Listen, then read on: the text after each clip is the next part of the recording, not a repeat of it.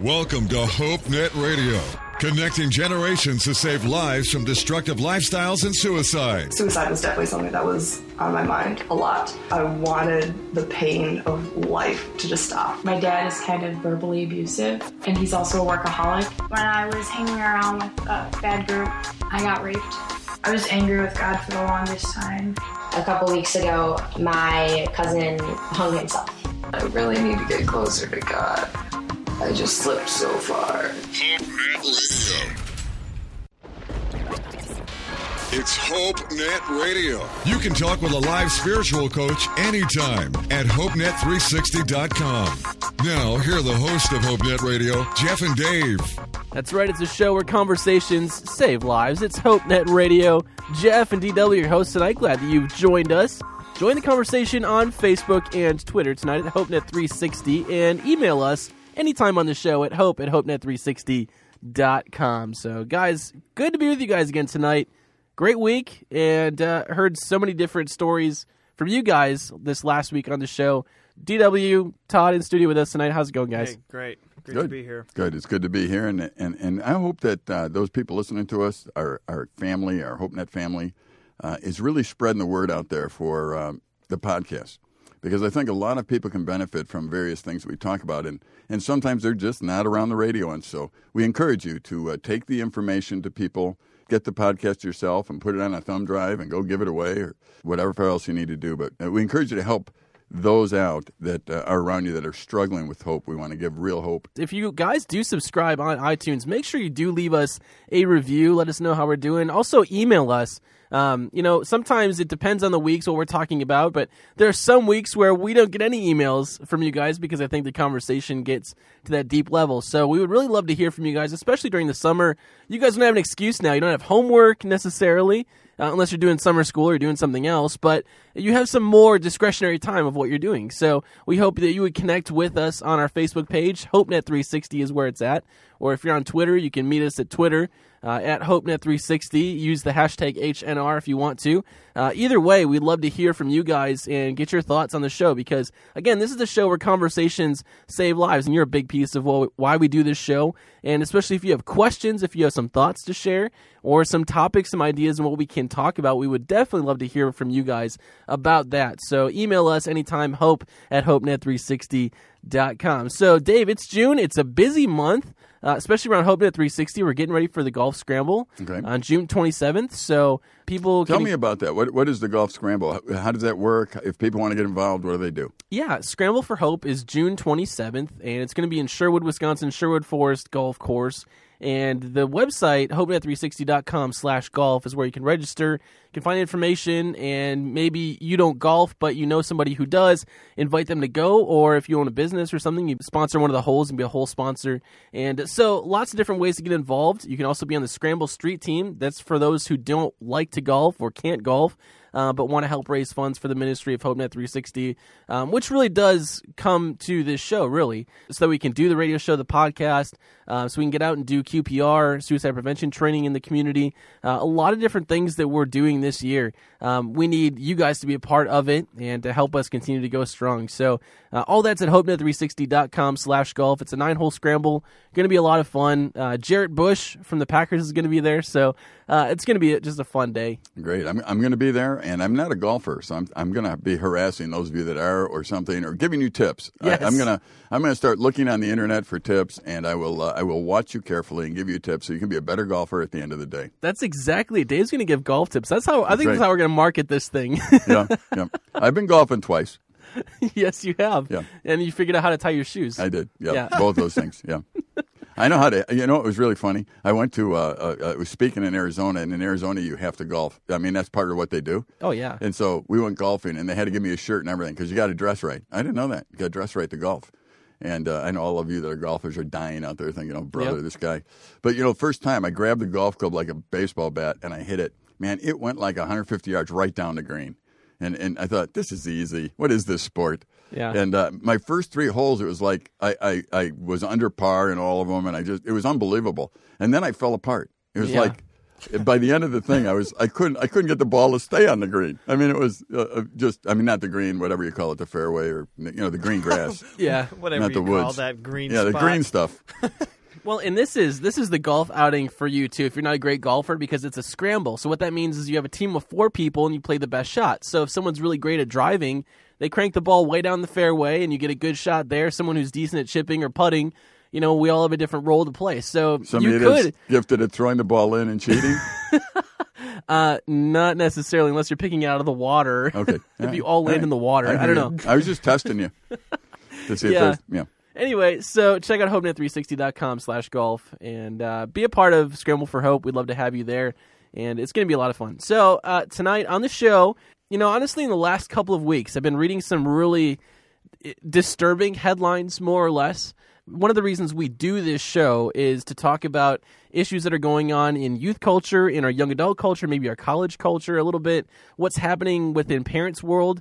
And we'll have different guests on the show. We'll have different perspectives, um, more from a Christian standpoint. We really do want to focus on what truth is because in this world, there's so many mixed messages. And when we were putting together the framework of what this show is going to be, I went out on on iTunes, I went out on YouTube, and I looked at different popular voices that were out there that our young people are listening to, that our college people are listening to, and I'm not going to say that I'm going to surpass them or we're going to surpass them with this show in being a voice but there are so many different voices out there that are trying to give some semblance of what truth is. Some trying to make it really fun and catchy and and not so much about truth. They just make it about what they're doing and their party scene their party life. And there are some that are just really some shows some of the podcasts that I've listened to and that I've looked at are they give such terrible advice to our young people and we're not going to be perfect on this show, but we really do want to bring some clarity to a lot of contemporary issues, what's going on, kind of these different age brackets, if you will. So our teens are at different places. Some of the stuff they're struggling with, the advent of technology, the information age. I kind of call them the I generation because there's so many. It's not just information. It's you know it's also the the devices that are available. Just the amount of information that's really at our fingertips these days. And there are so many headlines just recently that to me they've just been grabbing my attention in so many ways, in, in ways that just make my heart hurt especially for the youth culture. Now, Dave, you and I have really been involved in mentoring young people through years. You have quite a number of years ahead of me on that, and, and so I glean a lot of your wisdom and, and your knowledge, understanding of what uh, youth are, are going through, your experience, um, how to mentor somebody in the way that they should go. And um, myself, too, I really feel burden for our young people and our generation today um, who have to filter through so many different voices and to find out what truth is. And it's become complicated today, hasn't it? Yeah, you know what, and it, and it really doesn't need to be that much. When when I was teaching fifth grade, I used to uh, actually ask my fifth grade students to do an assignment, and and one of the assignments was I want you to, to come back and and figure out how we know what truth is. I mean, that was one of the assignments, and and really it was kind of interesting to listen to them. You know, uh, some of them would begin to believe that truth came from the Supreme Court. You know what I mean? If they say something, it's the way it is. Or laws. That was popular. Yep. You know, if it's a law, it's got to be true. Um, uh, popular opinion, truth. I mean, we vote, and, and, and the consensus of people is truth. Or, you know, uh, one would come back and say, well, my, whatever my mom says is true. You know, and, and, and again, I'm not going to disrespect that. I'm just saying that that was the opinion. Yeah. And what's interesting to me is that it's a fundamental issue that all of our listeners need to deal with and everybody in the world needs to deal with. If there is a truth, then we need to know what it is. Mm-hmm. And if there is a truth, then we need to respond to the truth, not make it up, not twist it, not change it. We must have a mechanism in place to discover whether we are just trying to defend the way we believe. Uh, You've heard me say this before, Jeff. So many of us live in a belief system and a faith system, but not a truth system. In other words, we believe in something. Yep. And just because we believe in it, we say, well, I just believe in that. Well, what if you believe a lie? That's my question. I, I think what we're going to do in today's uh, tonight's program is going to be very special for people as they think about it. We want to be able to start looking at some things that just are things that you have to respond to, and and we want to encourage our listeners to put within their lives a mechanism that they can evaluate what truth really is. Um, I mean, I, I can ask Todd the question, Todd, what what is it in life that you look at? How do you know what's true and what isn't? Well, it should be based on the Bible. Okay. Um, and that's a lot of our culture wants to base it on our culture and what the media says and all that. But um, over the years, it's been you know proven the Bible is. It, But is that just easier said than done, though? I think that's what we have to talk about. I mean, is it easy to just throw out that phrase, it should come from the Bible? yes, because again, our culture is all we see and are involved in really, and to be completely submersed in culture. Well, that's going to be you know you talk about your hours of influence. Well, that's going to dictate a lot of what you think about different things. So if you're in the Word and submerged in the Word more, that's going to be well. You're going to look at that as your source Okay, of truth. we have to talk more about that. Yeah, and, and this is going to be one of those shows that I think you're going to want to stay connected to. And remember, if you miss any part of the show, you can always go back and listen later on the podcast. Of course, if you're going through something tonight and you need to chat with somebody, there are live coaches right now available to talk to at HopeNet360.com. Just click on the Talk to a Live Coach. We'll be back with more here on HopeNet Radio. Are you hurting? Stressed out? Need somebody to talk to? Chat with a live spiritual coach anytime at HopeNet360.com. This is Hope Net Radio. Feel free to email the show, hope at HopeNet360.com. Now, back to Jeff and Dave.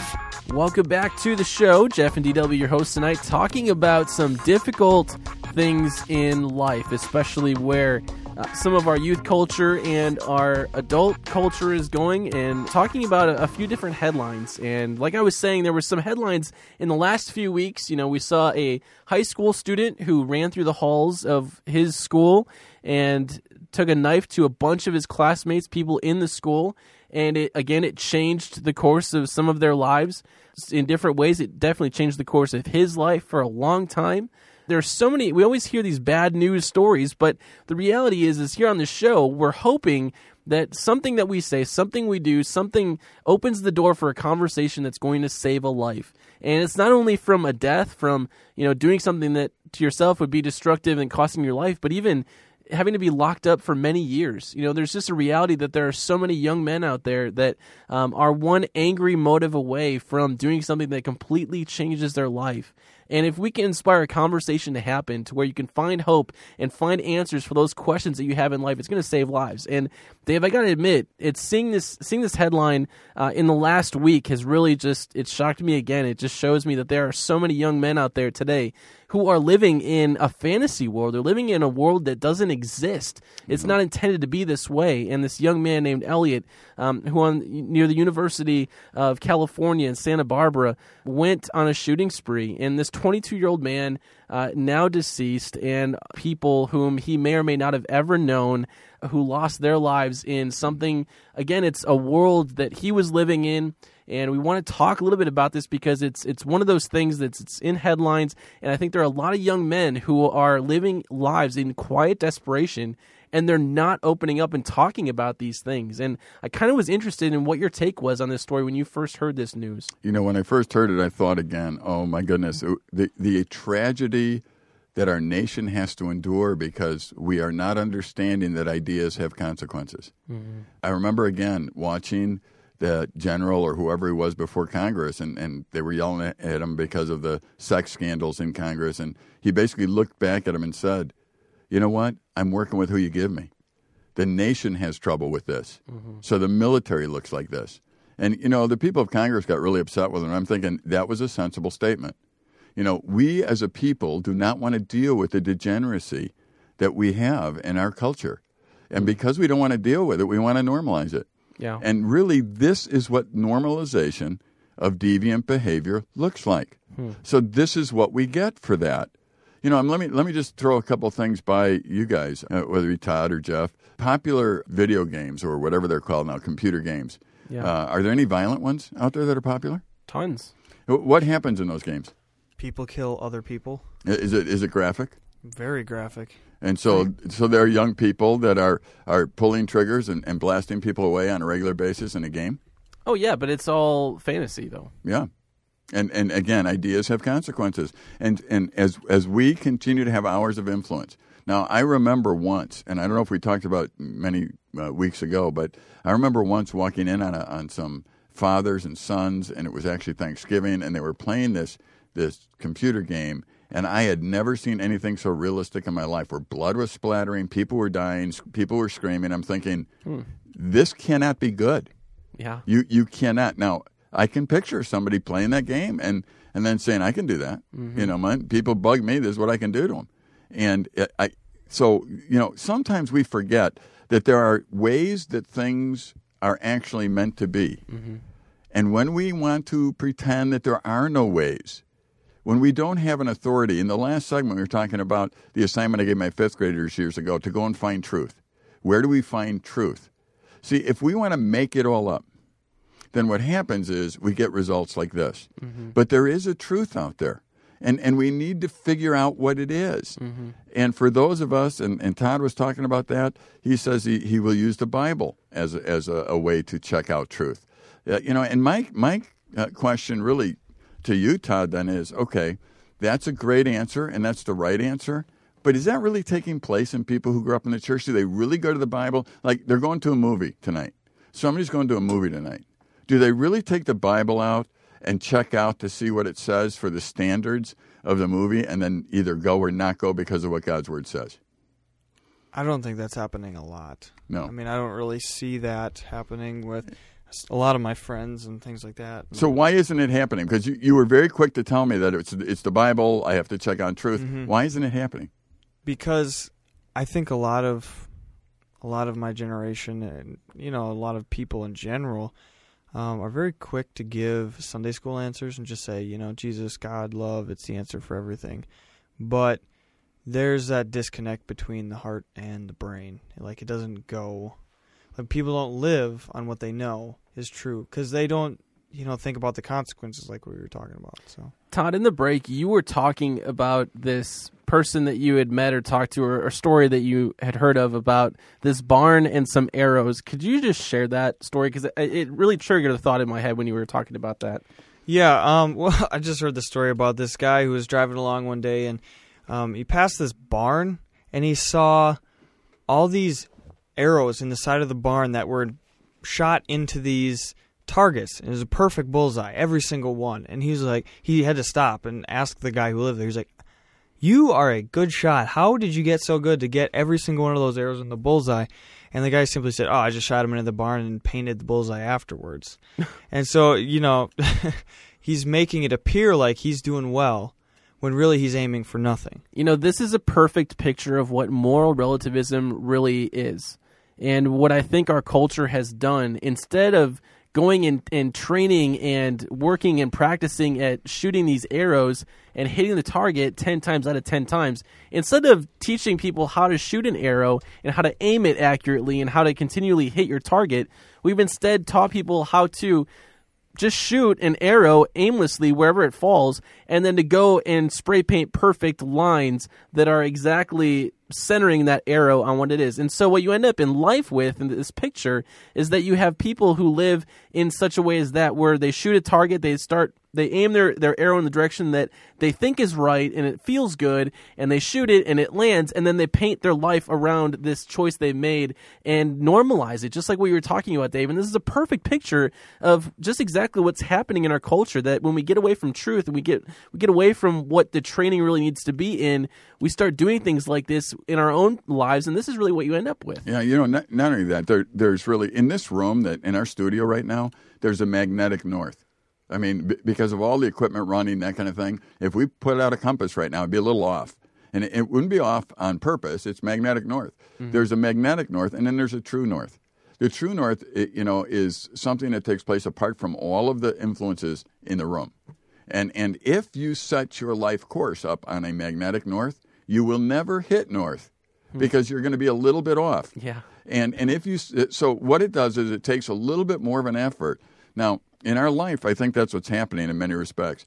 We have young men like this guy who killed a bunch of people and others who basically are off on what they believe. I mean, they're, they're really not understanding how life's supposed to be. I mean, mm-hmm. this guy that, that shot people, I want to guarantee you something. He probably had hours and hours and hours of absorbing things that were not true. And, and then he started to think that he was on the outside looking in because Yes. that's what happens. Yep. And when you're on the outside looking in, you think, boy, nobody's like this. Nobody's a, a virgin when they're in college, and nobody has never kissed a girl when they're in college, and that kind of thing. And you know what? You know what? He's wrong. There are a lot of people like that. Mm-hmm. But he believed he was the only one in the world. And not only that, he started to believe the lie that, well, it must be everybody else's problem, so I'll deal with everybody else. Mm-hmm. And, and again, that's a lie. And we can talk about these things. You know, one of the most important things is, as we're thinking on this topic that any listener can do right now is become a young person who basically, when you start thinking thoughts of I'm weird, I'm strange, I'm different, you need to find someone my age or Jeff's age or something like that and sit there and tell them that so that we can talk you through some different ideas from different perspectives and show you what God's Word actually has to say about the way things are. Because one of Satan's oldest tricks is to make you feel like you're the only one, you are left out, and everybody else is to blame. And that is not true.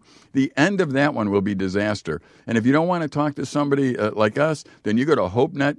360.com. There's live coaches waiting for you there. And, and we encourage you, talk to them about what you're thinking. Don't just hold it in and, and try and start setting up a mechanism where you can find truth and start minimizing the lies. Yeah, and I was recently listening to this guy by the name of Matt Chandler. He's a pastor of a, a rather large church, uh, but had some really, I thought they were just really poignant words. But and I and I totally agree with this too that it's okay to not be okay in life because I think when you have an environment where it's not okay to not be okay, that's where you start living in this world of where it's isolation. You can't talk about these things because they're going to judge me or they're going to make me feel bad about myself. No, that's totally false. That's what the enemy wants you to believe. We believe that conversations will save lives, and there's nothing you can say that's going to shock us uh, to the point where we feel like you're just you're completely hopeless. So visit hopenet360.com, chat with a live coach tonight, anytime, whenever you're needing to discuss these things, and we'll be back with more here on HopeNet Radio. We're connecting parents with their teens in real conversations that save lives. HopeNet Radio on Q90 FM. This is HopeNet Radio. Connect with us on Facebook and Twitter. Hashtag HNR. Now, back to Jeff and Dave. It's a show where conversations save lives. It's HopeNet Radio. Jeff and DW, your hosts tonight.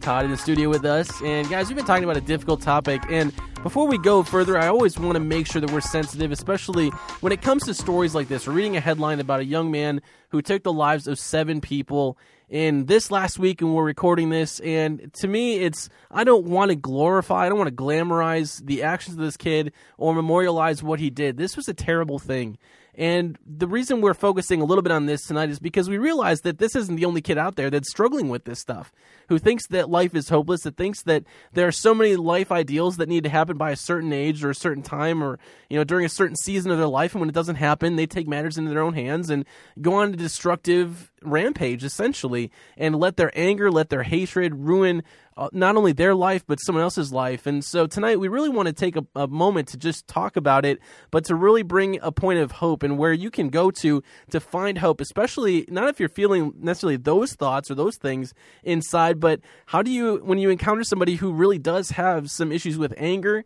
who's going through stuff in life when things aren't going the way that he or she thought they were going to go. What do you do with that? Where do you go? How do you talk about these things? Well, that's what we're talking about on this show tonight. It's a show where conversations really do save lives. And there are live coaches right now at HopeNet360.com. If you need to talk to somebody, talk about stuff that's going on in life. So HopeNet360.com, click on the Talk to a Live Coach button. Guys, interesting article that I came across this week of, you know, a couple of words that maybe, they may not mean a whole lot to the average person who's listening, but these words should and must. How many things in our life do you find are things that we should do versus things that we must do? Do you think there's a difference in those? You know, that's interesting. Um, in my old age, just thinking about it, right, I'm thinking, what's the difference between should and must? I mean, I, I don't, I don't know because if I should do it, I probably should do it. Does that make sense? Yeah. I mean, if I should do it, uh, of course. Here, let's let's talk about something in, in real simple terms. Um, I know that I should eat right. The truth of the matter is, I don't have to eat right. So that would be a should, but not a must. Yes. But let me ask you this, Jeff. If I choose not to eat right, does that mean that I'm not going to have the consequences of what I just chose? In other words, I'm not eating right today, mm-hmm. and it, and it looks like I can eat like five bags of M and M's and not die. Oh so, wow! I'm, so I'm going to eat five bags of M and M's. I couldn't do that. Yeah, let's say I'm just, I just did, and I Yeah. ate five bags of M and M's. I didn't die. Am I really doing something that I can do then, or, or is this really stupid? Uh, You could do it. I mean, it's definitely not a must. But is it affecting me? It's going to affect you if he. I mean, I don't know Yeah. how your body See, can the, keep that. in should there. and must thing. I, I I have some cardiac issues, some heart issues, and I was at my cardiologist. Uh, for those of you who don't know what that is, that's, that's the doctors that specialize in caring for the heart. And I was talking to him, and he said to me when we were talking about various things, we were actually talking about this show, and he said, um, "Yeah, you know, I, I see so many men today that are in their fifties." That were strung out once on heroin and cocaine, and, and I can tell immediately by looking at their heart Uh, that that they've they've they've done these drugs, and and most of them they are dead. I, I forget the word, so forgive me for not knowing all the medical terms. But he can't do anything for them. Hmm. You know, basically they destroyed their heart while they were on drugs. And and he looked at me and said they didn't know they were doing it while they were doing it.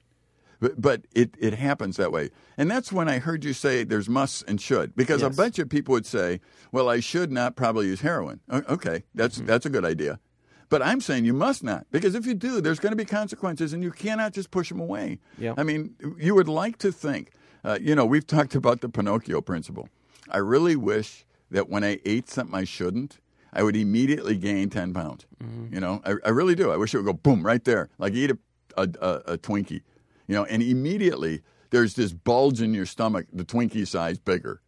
You know, you know what that would do to me? I would quit eating Twinkies Yes. at that point. Yes. Because of the fact that it's immediate results. yeah. Now, instead, I could eat a box of Twinkies and not have that bulge right right away.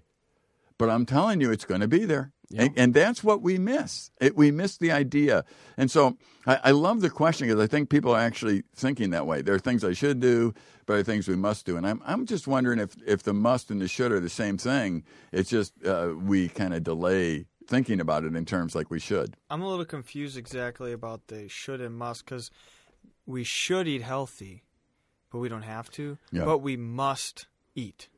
So I'm trying to figure out what exactly. you know, should is kind of discretionary. I'll read their definition, but let's say climbing up a barn, you know, is not something I should do, but it's something that I'm invited to do. And I've climbed up on top of a barn, and I should maybe use some kind of restraint. I shouldn't jump up and down on this barn. I'm, you know, way up high off the ground. I have nothing to really keep me from falling. And then I fall down and I land on the ground and I'm lying on the ground now bleeding profusely. And I know this is kind of a, a grim story, but then the reality becomes what must I do to survive? And what must I do is to stop the bleeding. It moves from a should discretionary thing to a must, as in I have to do this now in order to survive. It, it's it's beyond the point of okay, this may or may not be a good idea. It's like, well, no, there's only one option now. So in this article that I've read, and it's it's by Elle Luna, and I'll post a link at hopenet360.com under the show post tonight. Uh, but it goes like this: It basically says there's two paths in life, and this isn't a Christian perspective by any means. So take it for what it's worth. But it says there are two paths in life: should and must. We arrive at this crossroads over and over again. Each time we get to choose. Should is how others want us to show up in the world, how we're supposed to think, what we ought to say, what we should or shouldn't do. It's the vast array of expectations, which Dave, you and I talk a lot about, that others layer upon us.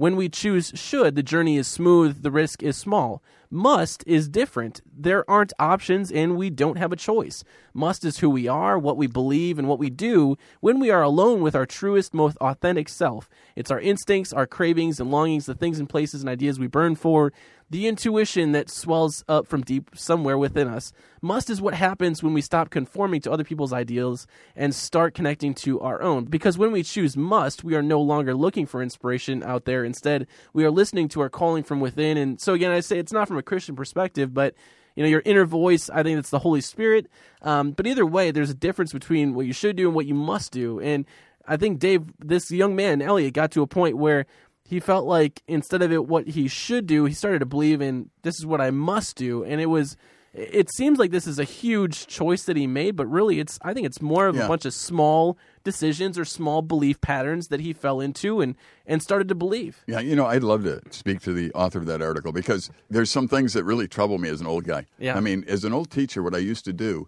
is I used to go to my classroom. Again, I taught fifth grade for, for several years, and, and I would tell them, nobody can ever, I don't care what the circumstances is, nobody can ever take your choice away from you. Mm-hmm. And and what we're what that article is saying, are there's things that are must. Uh, and what this guy did to kill people, maybe he moved to that. Oh, I must do this. In other words, I don't have a choice anymore. Mm-hmm. I, I've heard people say that you know I don't have a choice. I I need to go you know use drugs. I need to do that. Here's the here's the truth of the matter. Everybody has choice, and nobody can take it. You know, right now, if uh, if you were to take a gun and put it to my head and say, "Give me all your money, or I'm going to blow your brains out," I could say to you, "No." Mm-hmm. I have a choice. Yep. Blow my brains out. You know, that's my choice. To Yes. pretend that I don't have one is foolishness. Yes. I do. I, now, do I want the consequences of Mm-hmm. either one of them? Do I want my brains blown out? No. Do I want you to take all my money? No. I don't Mm-hmm. necessarily like either of those consequences. Yeah. But to pretend that I don't have a choice is is part of Satan's lie. That's Mm-hmm. just not how it works. Uh, likewise, anywhere in the area. I, I mean, my kids used to come up to me and say, "Well, you got to pay taxes." I say, "No, you don't. You can go to jail." Well, then you got to go to jail. No, you don't. You can pay taxes. I mean, you, see, Yes. nobody Yeah. can take your choice away from you. And I would just encourage our. The, there's someone listening to us today, Jeff. I, I truly believe they're saying, I don't have a choice. Mm-hmm. I, all my choices are gone and they're limited by other people. They're limited by God. They're limited. I don't have a choice. You're wrong. There will come a day where our choices are over, but not while you're alive. And I think that where that comes in is sometimes doing the right thing or doing what I must do will actually cause me further pain before it will cause me pleasure. Yeah. And so where you get some of these people who are very hooked on alcohol or drugs or something is this is a way to self-medicate. This is a way to escape the pain. It's not a healthy way to deal with it. It's just a way to escape it and to cover it, to mask it, or to completely get away from it. And I think there's a difference between being motivated by pain and pleasure than you know living in truth and doing what's right. So I think we need to unpack this quite a bit more when we come back here on the show. Remember, you can always chat with the live coach at HopeNet360.com. We would love to hear from you too on the show. What are your thoughts? Love to hear your thoughts on the article. Email us at hope at HopeNet360.com or jump on Facebook and Twitter. We'll be back with more here on HopeNet Radio. Feel like nobody cares? We do. HopeNet360.com has an online crisis chat line powered by Groundwire. A live coach is available to talk right now at HopeNet360.com. Hey, what's up? It's Jeff from HopeNet Radio. We all know that teen suicide is a dark reality in our communities. The numbers are sobering. Feelings of hopelessness and depression are very real in our youth and parents today. HopeNet 360 continues to be a beacon of hope in our communities through HopeNet Radio show and podcast, educational seminars, the crisis chat line, and local hope giving community resources. There's much more work to be done, which is exactly why I want to invite you to join me at Scramble for Hope 2014. Scramble for Hope 2014 tees off on Friday, June 27th at Sherwood Forest Golf Club in Sherwood, Wisconsin. Break out the clubs and play nine holes of golf with me. See if you can take the title for the longest drive or the longest putt, challenge the celebrity, and go for the hole in one. Go to HopeNet360.com to register for one of the shotgun start times. If you can't make it but wish to donate, you can do that there as well. Get your golf fix, learn about what HopeNet360 is doing to save lives from suicide in Northeast Wisconsin. Scramble for Hope, June 27th at Sherwood Forest Golf Club. That's HopeNet360.com slash golf. See you there. It's HopeNet Radio. You can talk with a live spiritual coach anytime at HopeNet360.com. Now, here are the hosts of HopeNet Radio, Jeff and Dave. Welcome back to the show, the show where conversations save lives. It's HopeNet Radio, Jeff and DW with you. The second half of our show. If you missed the first half, you'll be able to go back and listen at HopeNet360.com. Just search for HopeNet Radio. All of our past shows are on our website, HopeNet360.com, and on iTunes. Subscribe there. If you do subscribe on iTunes, make sure to leave us a review as well. Let us know what you think about the show. And uh, you can also email us anytime on the show, hope at hopenet360.com. Share your thoughts. You are part of this conversation too tonight. So we'd love to hear from you guys. We're hanging out on Facebook and Twitter as well at hopenet360. So, uh, DW, we've been kind of chatting about these unfortunate stories, these really sad, tragic stories in our culture of people who allow their emotions, their feelings, and in a lot of ways, it's their belief system, their belief or faith structure um, dictate what they do in life. And we see time after time after time after time after time of these young people who do completely destructive things because their life isn't measuring up to their expectations or their standards. And uh, unfortunately, they hit a point where they're at their lowest point and they make one of these decisions that not only impacts their life, but impacts the lives of so many other people. Could be permanently, it could be for a time. The story that we're kind of covering tonight is this UC Santa Barbara story of this young man named Elliot who was 22 years old, had a belief system in what he expected from his life and where he would be at right now, particularly in dating and relationships. And he allowed his anger, his feelings, his emotions to then carry out an act that was so horrific, you know, in this community um, that impacted people's lives, families that will now be forever different because of this young man's actions, and it's it's truly tragic. And Todd, you had shared this analogy before, but talking about this barn, this story you heard of the guy with the barn, mm-hmm. and uh, maybe just recap that a little bit, and then I want to hear your thoughts on some of what's normal in our culture for our young people, and uh, and even some of your thoughts on the article that we read the last segment. Okay, well, the story was just essentially this guy was driving through the country and he drove past this barn that had these targets painted on the side of the barn, and there was a perfect bullseye. There was an arrow in every single bullseye, just perfectly centered. And he was like, Whoa, this guy's an amazing shot. I want to be able to do that. He stopped and asked him, How did you get so good to be able to get a bullseye every single time? And the guy who lived there just said, Well, I just shot arrows in the side of my barn and painted the uh, the bullseye right around it to make it look like he shot it perfectly. And that's kind of how you know we approach a lot of things in life. You know, we don't really set actual goals for ourselves, and if you aim at nothing, you're sure to hit it. And so you make it look like you're doing something good when you're not really doing anything. And I think that's a lot of how our culture handles a lot of things. We create normals and things that are socially acceptable or quote unquote expected. And um, I wanted to ask you, Dave, about that because I know we went through um, your class here at Nicolet Bible Institute, and there was a big difference between the normal that our culture creates and truth.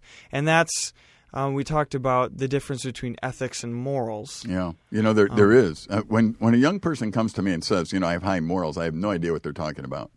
Compared to who? Because it could be just based on culture, right? It, like, well, I'm not sleeping around, so therefore I have great morals, right?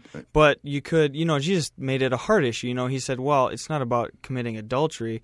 If you lust in your heart after a woman, you've committed adultery. So morals yeah, I mean, what, here, here's what happens: we do not want to uh, live our lives and say to people, you know what, I'm a bum. I, I don't want to go out there and say I'm a bum. I do everything wrong. No, you know, I'm no good. So shoot an arrow in the barn. so then... yeah, whatever whatever my life is doing right now, I draw the bullseye around it. You know, it's like, and then I go to you and I say, what a good boy am I? I mean, look at this. Yeah. Everything in my life works great, but on the inside, I know I put the bullseye around it. That's where I'm getting torn up our listeners that are listening today, on the outside of their lives, it may look like they're really good and they're hitting the mark, but here's the problem. On the inside, you know that you drew the bullseye around it. So mm-hmm. you're a mm-hmm. miserable wretch. So explain the uh, the difference between okay. ethics and morals. Basically, morals are something that shifts. The, the word morals comes from the, the root word in Latin mores, which means shifting and, and it changes with culture. Just take a look at television. The stuff that's on television today would be unacceptable in the 60s. Mm-hmm. Just totally unacceptable. All right, why? Because it's shifted. So there's a difference in morals. It's acceptable what's on television to a culture, it's normal to a culture, but it's shifted. It wouldn't be normal or accepted 30 years ago. It just wouldn't be. So ethics is different. Ethics is uh, actually the, the, the root word is ethos, and it means animal stall. And, and the animal stall, to, to those that don't grasp this idea, is the safe place for the animal. Uh, you took care of horses for years here. The horse goes into the stall, and, and a horse, when it's out in the field, is some is an animal that's looking for someone to kill it and eat it. It's got ears that move all over listening. It's got eyes on the side of its head, so it can see in front and back very quickly. Mm-hmm. It can run fast. It's ready to get out of danger. But when it goes into the stall, it's a safe place. And after it goes crazy for the oats and the food because it gets cared for in the stall, mm-hmm. it then can fall asleep. And it does because it's a safe place. See, ethos is a safe place where morals is a shifting place. And what has happened in our culture is that many of us have gone out and we have begun to live moral lives, not understanding that that's not a standard. It's, it's just where we're at as a culture, where God and His Word work on ethos. When you go to God and He says something, it's a safe place. Just listen to this example. My wife and I have been married now 34 years, and we've never cheated on each other. And, and we actually enjoy being with each other. We love uh, doing things together every day. We walk together. We do things. Now, what's interesting is that as a young man, I was taught here's what marriage should be like. Okay, so now we have grown children. I've loved my wife. We don't throw dishes at each other. We work things out. We talk. You know, I, I love marriage. I think it's one of the greatest institutions ever created. Mm-hmm. Now, what's interesting is I am finding out at my age that what God said was right.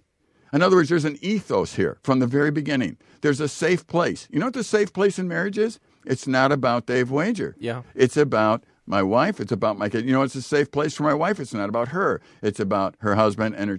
What we find is that God, in His Word, has said things that actually work. Now, now, years ago, I was a school teacher, and I remember talking to my principal, and my principal was saying, "No, Dave, I know you know the Bible and you love God and all that stuff, but you got to be careful. Uh, you know, we, there's a public school." I said, "Okay, let me tell you what the Bible says, and I want you to stop me when I get to the part that hurts the school." And, and I started to say, you know, uh, about marriage and how it's supposed to be, how young people are supposed to be subject to the authorities in their life. And I, and I kept listing just a bunch of things no stealing, no robbing, no cheating, you know, that kind of stuff. Yep. And, and, and I said, remember, stop me when I get to the part that hurts the school. And, and, and my principal just rolled his eyes like, you know, I, there's nothing that'll hurt the school. right. you know, because it's Yeah. ethics I'm talking about here. We're not talking about morals. See what uh, right now, if you go into the typical college classroom, and I, and I've looked at the research, college people typically cheat. It's what they do. Mm-hmm. They just want a grade. They want to get a good grade, and, and, and they've justified it. So that's the norm. Well, it's wrong. Mm-hmm. That's not how we do it. Yeah. So so there's a safe place out there. And by the way, if you're going to be a doctor and you're cheating on the test, please don't be my doctor. I Yeah. mean, that's, that's just a thought. Um, uh, yes. uh, there's a safe place out there. And the safe place is where there's truth. And if, if we don't have a way to evaluate this young man that went on a shooting spree that we're talking about, you know, basically uh, the isolation, the uh, input from all these ideas about what life should be like. Obviously, I, I would just guess he was into pornography, into certain kind of movies, into into certain kind of games. Why? Because you play that out eventually, and, and eventually everyone else is to blame. Those things are all lies, by the way. And and when you believe lies, the fruit of believing lies is a miserable life. And I would suggest that this young man was miserable, mm-hmm. and that he stayed miserable till his dying moment. And you know, it's it's a very tragic story, and our thoughts and prayers are definitely with the families who have been impacted. Absolutely. Yeah, because this is something that just doesn't go away. I mean, there's there are so many questions that will never be answered, so many whys, and one of the big questions that we often face in life is if there is a good God, why does He allow this stuff to happen? Why do bad things happen to good people? And there's definitely an apologetical answer for that, and maybe we can touch on that when we come back. But I just want to invite you tonight, if you're feeling those things, if you're asking those same questions, you know, God, why do you allow this to happen? If you're really a good God, why would you allow this to happen to me? Go and chat with the live coach right now at HopeNet360.com. Find the answer you need. They're there, they're standing by, and they'd be glad to talk with you and listen to your story. Check that out, HopeNet360.com. We'll pick up this conversation when we come back here on HopeNet Radio.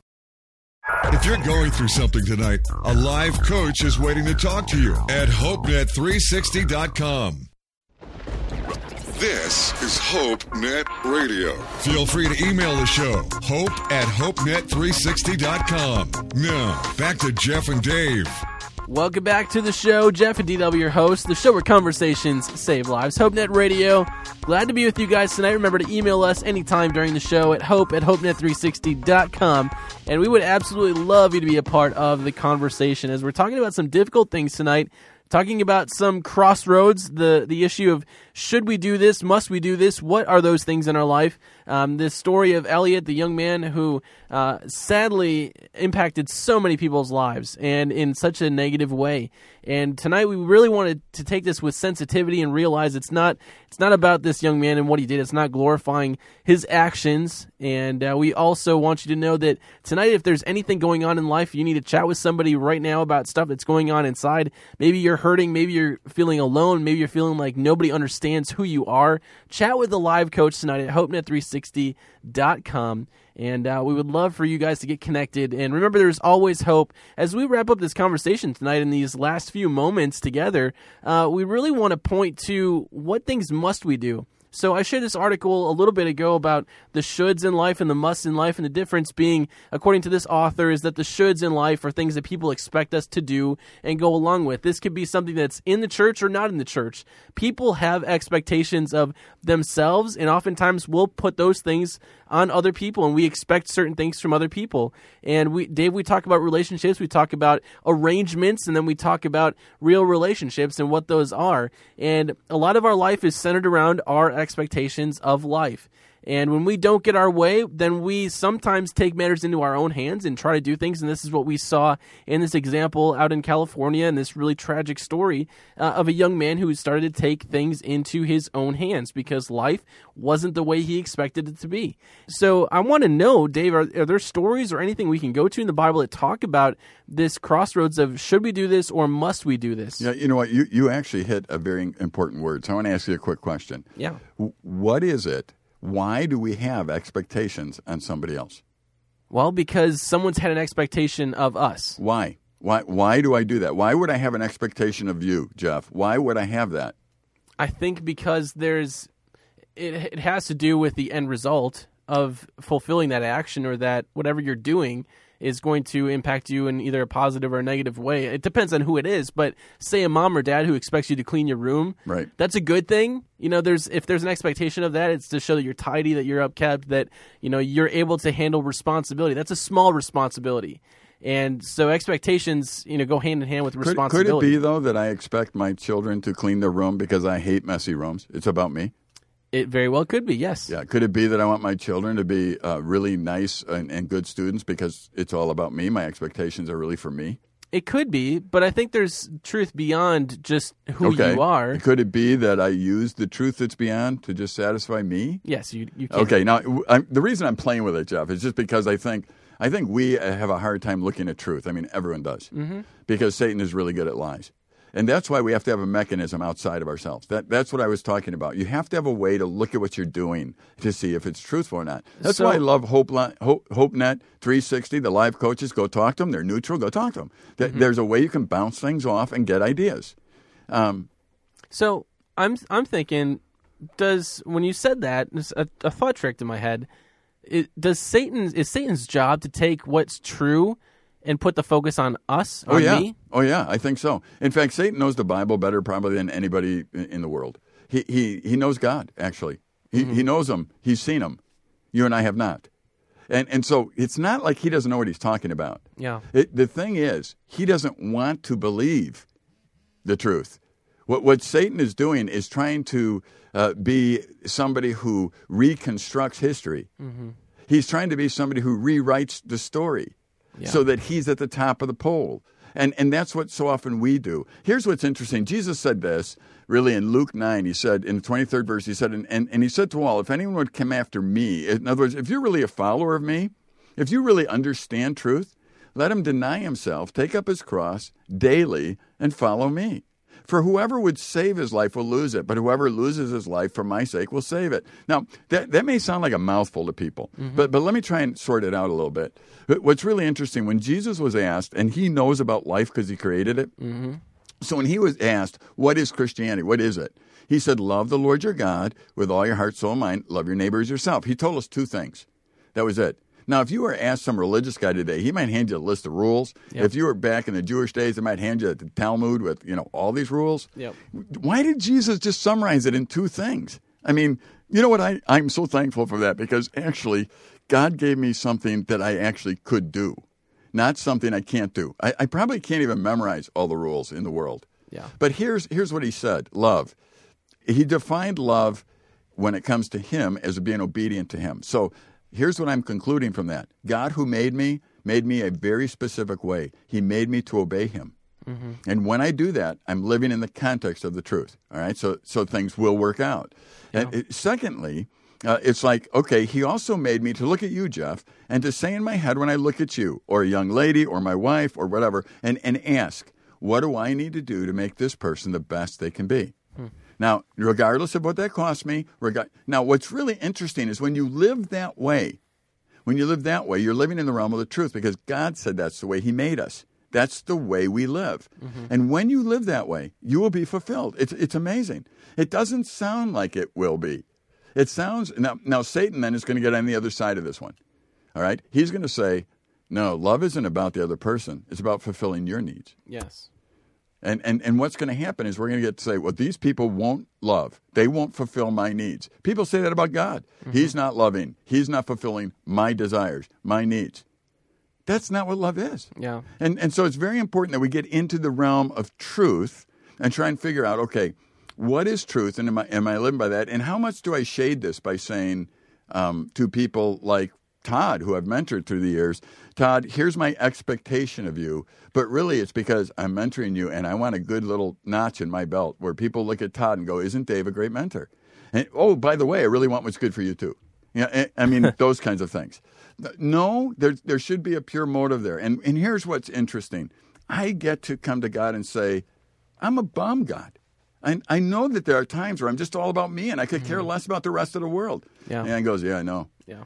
And with that, though I can readjust everything I think because I understand that God loves me and really knows me. And all that I've ever done, I, there's no secrets. He loves me and wants restoration. I can listen to him. Does that make sense or is that weird? Mm-hmm. Yeah, totally. And on the topic of um, mentoring, I was just talking to Jeff about this before we started, but I heard a quote not too long ago about mentoring. It just said, you know, mentoring is just one beggar telling another beggar where to find food. It's not about having it all together. It's about just, you know, growing together. Right. Yeah. It's about having someone from the outside to look. I mean, right, you yeah. and I grow up with our. Uh, you remember the story about the elephant? I mean, yeah. Uh, so many times, what happens if you've never seen an elephant? I take you to a zoo, I blindfold you, put you in the cage, put your face up against the elephant, and say, "Here's an elephant." You don't take the blindfold off, and yes. and you look at it and go, "Ah." That's you know, it's pretty dark, and I asked you to describe it. Really wrinkly and stinky. No, I really think this that you need to have people outside of your perspective. Yeah. And that's why you find someone who's older that cares for you. And I always tell you, God is older than you and, and loves you. He knows more than you. You can trust him. You find someone who loves God and you let them in your life. Mm-hmm. And you begin to work with seeing the world. When you have things like this young man that, that killed people, he should have been able to go to somebody and talk to him about these feelings that could have talked to him about getting aligned with truth rather than the lies and the deception that he believed because the lies and the deception always end up bad and that's badly sorry again, this is the fruit of living in a way that's not where God intended it to be. And so tonight we want to invite you to become part of God's family. If you're not sure who God is or you have questions about that, chat with a live coach right now at hopenet360.com. Click on the Talk to a Live Coach button, and they're there to chat with you and introduce you about who God is and to help you to get a right relationship with Him because you can have a real relationship with God tonight.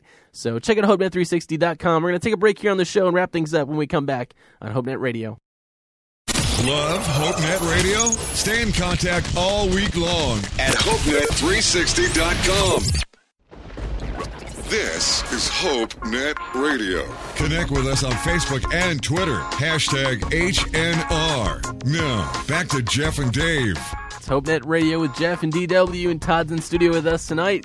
And you can email us anytime, day or night on the podcast at hope at hopenet360.com or jump on Facebook and Twitter. Let us know your thoughts tonight as we're chatting. So, we've been talking about some stories, some headlines that are going on uh, right now in our current culture. Things in life, a lot of things that we think in life are shoulds or are musts, we tend to view as the other way around.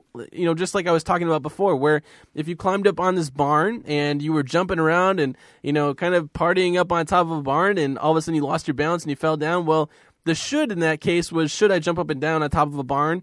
You know, yes or no. It depends on your balance, I guess. I would think probably not. Not a very good idea. Uh, or if you're on top of a ladder, same thing too, because you fall down, and what ends up becoming a should moment all of a sudden becomes a must moment. And uh, you know, whether you you know break your arm or you cut yourself open, you got to stop the bleeding and uh, you know when bleeding happens that that it becomes a must situation. There's so many times in our life where these little decisions kind of add up. And the more little decisions that we make in the wrong direction end up moving from a should i do this to more of a what must i do to make things better. And sometimes in life, and we talked about this before, Dave, but some of us tend to, instead of dealing with the issue, we continue to kick the can further down the road and we continue to make choices that harm us and don't solve the problem. We end up doing things that only make the problem worse. So whether it's with alcohol or it's with drugs, um, with the wrong group of friends, maybe you're cutting tonight, maybe there are things going on in life that you can't deal with, so you don't. And so you find a way to self medicate or to escape those things and that's not going to make your life any better. Instead, it's going to kick that problem further down the road and make it that much more bigger. And it just keeps multiplying on top of itself until it becomes so unbearable that you get to the point where you feel like everything is hopeless. Yeah. And tonight, I don't want to end on a hopeless note. There's a lot of hopeless situations in our world today. When we watch the news or we turn on our music or whatever, there's so many things that are out there that leave us in a hopeless state of mind. That's not why we do this show. We always do this show because we want you guys to know there is hope. There's always hope. There's never a point in your life where God cannot fix something that's going on in your world, but it may take some difficult steps to get there. Yeah, you know, it's it's very important to understand in order to, to solve the issues that you might be facing of, of inadequacy and, and feeling like everyone else is gaining but you're not and that kind of thing is start to acknowledge the truth. I mean, when you said the story about, about people, you know, going on a barn and doing that kind of thing, I, I still remember there was a young boy once, he was eight years old, he, he thought he could fl- climb up on the church roof, and he did. And he thought that was cool. Got his friends, climbed up again, and while he was up there, threw rocks down the the uh, the, the, pipe and, and all that Yeah. kind of stuff. And then came on the way down, fell and broke his leg. Mm-hmm. And and I thought, oh man, you know, here's what I know about this boy. He did not do that intentionally. Yeah. You know, he just didn't know. and, and, and, and he was being a typical boy. It's different if you would sit there and go, I was told not to go on the roof. I know that I shouldn't. I, I was told not to drop stones down that pipe. I know, I sh- you know, and then you do it anyway. Now, look, here's how you get better. You start living in reality. If you're somebody who actually will do what you know is wrong, if you'll actually do that, you need to admit, I will do what I know is wrong. You need to say that. And, and then go talk to somebody. Go, go to HopeNet360.com and talk to a life coach about it. And say, you know what? I, I am one who actually will do things I should not do. I'm mm-hmm. concerned about that. And, and you should be. Yeah. Because that's a different story than doing things out of ignorance. Mm-hmm. And and so I want to encourage you. The the first step to really getting better, the first step that this young man who murdered a lot of people should have done is go to somebody and say, I feel like murdering people. I know I shouldn't do it, but but I, that's what I feel like, and, Yeah. and and here's why. And talk to him. And I'm telling you, I wish you would have come and talked to me because I would have loved that discussion. I would have loved to turn him to truth. I would have loved to talk to him about God's love. I would have loved to talk to him about the way things were meant to be. And Yeah. that's what you need if you're listening and you're feeling that way right now. Yeah, you would have loved to have gotten him the help that he needs. Oh, absolutely. This is a young man who is very troubled, and it's it's not always the, we don't arrive at this end result. There was a video that was posted within weeks of this tragedy that some people are arguing that it could have changed the outcome of what happened. It could have taken it away. I mean, there's always you know hindsight's always twenty twenty on these things. Right. But again, i if you're at that point where you're feeling overwhelmed and you're not able to make the right decision at this moment, this is one of those times where it's really important to reach out for help. And we want you to know it's not wrong to ask for help. It's okay to not be okay. We've said that on the show. And what that means is that if you're not if you're not perfect, that's okay. If you're if you're feeling depressed, if you're feeling down, or you're, you're doubting what's going on in life, that's okay. But you can't stay there. You can't remain in there, and you can't allow your decisions to be made based on how you feel in those moments. Except that you reach out and find help and get the help that you do need, because that's one of those things that's going to help you through those tough times.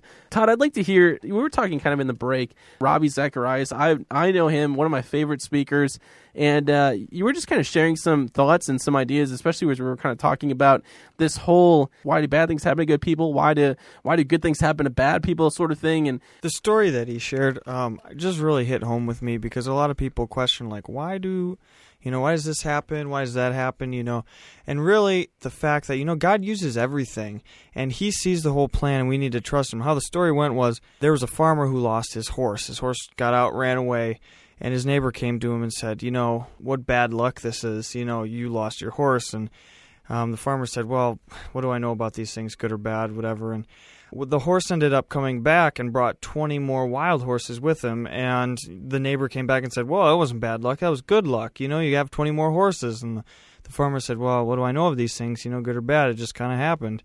And his son was trying to train one of the horses, and it ended up stepping on him, and he broke his leg. And the neighbor came back and said, You know, actually, this is bad luck. Your son broke his leg. You know, and the farmer said, oh, What do I know of these things? You know?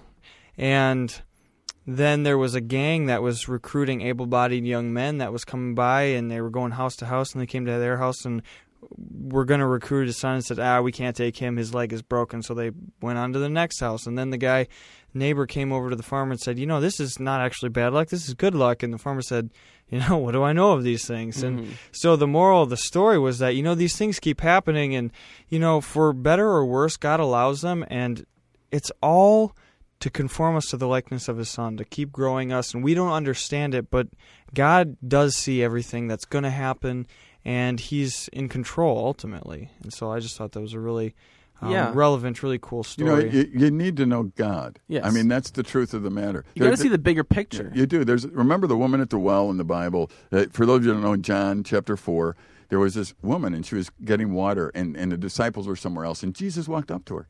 And she was all fr- frenzied about getting water and taking care of it. And Jesus asked her for a drink.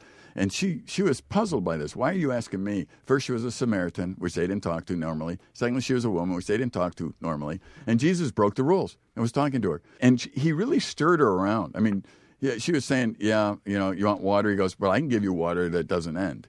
Now I'm confused. You know, yeah. now she's talking to him. At the end of the conversation, and you go read it in John chapter 4, basically what happened is uh, she said, Well, who is the Messiah? And he said, You're talking to him. And, and it was Jesus who could change her life. Mm-hmm. And, and you know what? I, I want our listeners to hear that. This woman had all sorts of troubles. She really did. She had all sorts of different husbands. She, the one she was living with wasn't her husband. In her culture, she was an outcast. Things were not going well. I'm sure people talked about her in bad ways. I'm sure things were not going well. And Jesus said, The answer to your problem is me. Mm-hmm. I can I can solve this problem. And if you're listening today, I want you to understand something. Whatever the problem may be, the answer to the problem is understanding truth and relating to God. Mm-hmm. And and the answer is Jesus. And, and, I just really invite you again go to hopenet360.com, talk to a life coach, and talk to them about what you're thinking. Ladies and gentlemen, there are a lot of voices in our world today, ones that will tell you what you should be doing, what you shouldn't be doing, what you must do, what you shouldn't do.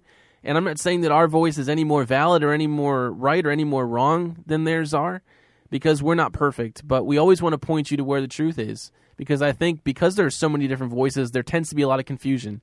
And tonight we want to bring clarity to that. There is always hope tonight. So if you're struggling, make sure to make use of those live coaches at HopeNet360.com. They're there 24 7 around the clock and are live, and they're willing to listen to you, to encourage you, and to help you through whatever it is you're going through it, especially if they can. They can help point you to some resources that will help you get the help that you need. So visit HopeNet360.com. For all of us here on the show, thanks so much for joining us. Make sure to subscribe on iTunes. You can find HopeNet Radio there. Share it with your friends because we know it's not just for you, this is also for your friends and your classmates. And again, we really do believe that conversations do save lives. So we'll see you guys online and next week. See ya. Bye.